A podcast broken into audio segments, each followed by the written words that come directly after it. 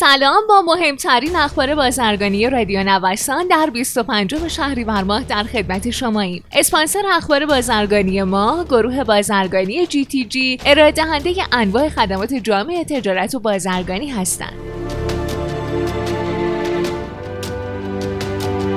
گزارش های منتشر شده از سوی دفتر طرح و برنامه وزارت صنعت نشون میده که در سالهای 2016 تا 2020 رتبه ایران در شاخص سهولت کسب و کار از بین 190 کشور از 118 به 127 رسیده اما در شاخص تجارت فرامرزی رشد داشته و از 167 به 123 رسیده. معاون گمرک ایران اعلام کرده امکان ترخیص درصدی کالاهایی که در صف تامین ارز قرار می‌گیرند وجود داشت اما اخیرا با نامه بانک مرکزی به بانک های عامل اعلام شده که در خصوص کالاهای در صف تامین ارز هم اظهار نظری نمی کنند که در نتیجه گمرک این کالاها رو هم نمی‌تونه به صورت درصدی ترخیص کنه.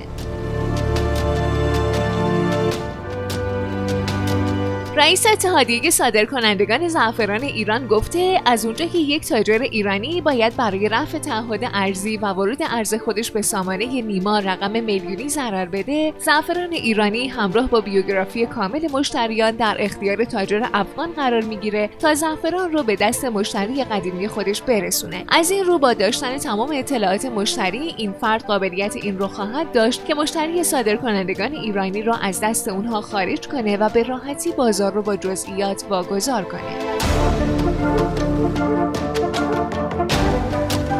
آمارهای جهانی حکایت از اون داره که آمریکا 55 درصد از پسته دنیا رو تأمین می‌کنه. این در حالیه که ایران با صادرات یک میلیارد و 175 میلیون دلاری پسته در رتبه دوم قرار داره. طبق این آمارها در سال 2017 ایران در حالی که در رتبه دوم بعد از آمریکا قرار داشته که میزان صادرات پسته کشورمون یک میلیارد و 175 میلیون دلار و سهم ایران از کل صادرات جهانی این محصول حدود 34 درصد بوده. شما شنونده مهمترین اخبار بازرگانی روز از رادیو نوسان هستید. تولید فرش دستباف چهار برابر شد. رئیس مرکز ملی فرش ایران اعلام کرده افزایش نزدیک به چهار برابر در میزان تولید فرش دستباف در نیمه اول سال جاری نسبت به آمارها و برآوردهای سال گذشته را شاهد هستیم.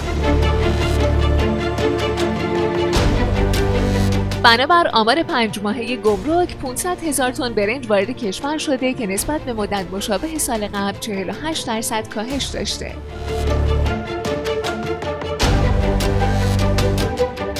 یک خبرگزاری هندی اعلام کرده هندوستان به دلیل تحریم ها در حال از دست دادن بازار برنج در ایرانه چرا که اکنون تهران خرید محصولات خودش را از پاکستان آغاز کرده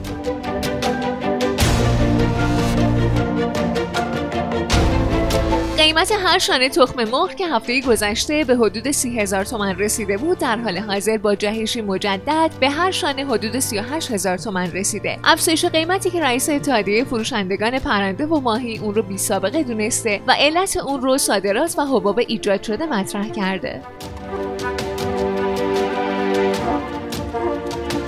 مدیر کل گمرک باشماق مریوان با اشاره به انجام کار تشریفات 71963 محموله صادراتی به وزن 1 میلیارد و 303 میلیون و 66 هزار کیلوگرم اعلام کرده که ارزش محموله های صادراتی در مقایسه با مدت مشابه سال گذشته از لحاظ وزنی 91 درصد و از لحاظ ارزشی دلاری 22 درصد رشد داشته. گفته میشه لوازم خانگی رتبه اول میزان قاچاق در کشور رو به خودش اختصاص داده. بر این اساس ساخت های سامانه جامعه گارانتی سامانه جامعه تجارت سامانه شناسه کالا و شناسه رهگیری به منظور مبارزه با لوازم خانگی برقی و الکترونیک قاچاق و تقلبی کاملا مهیا شده.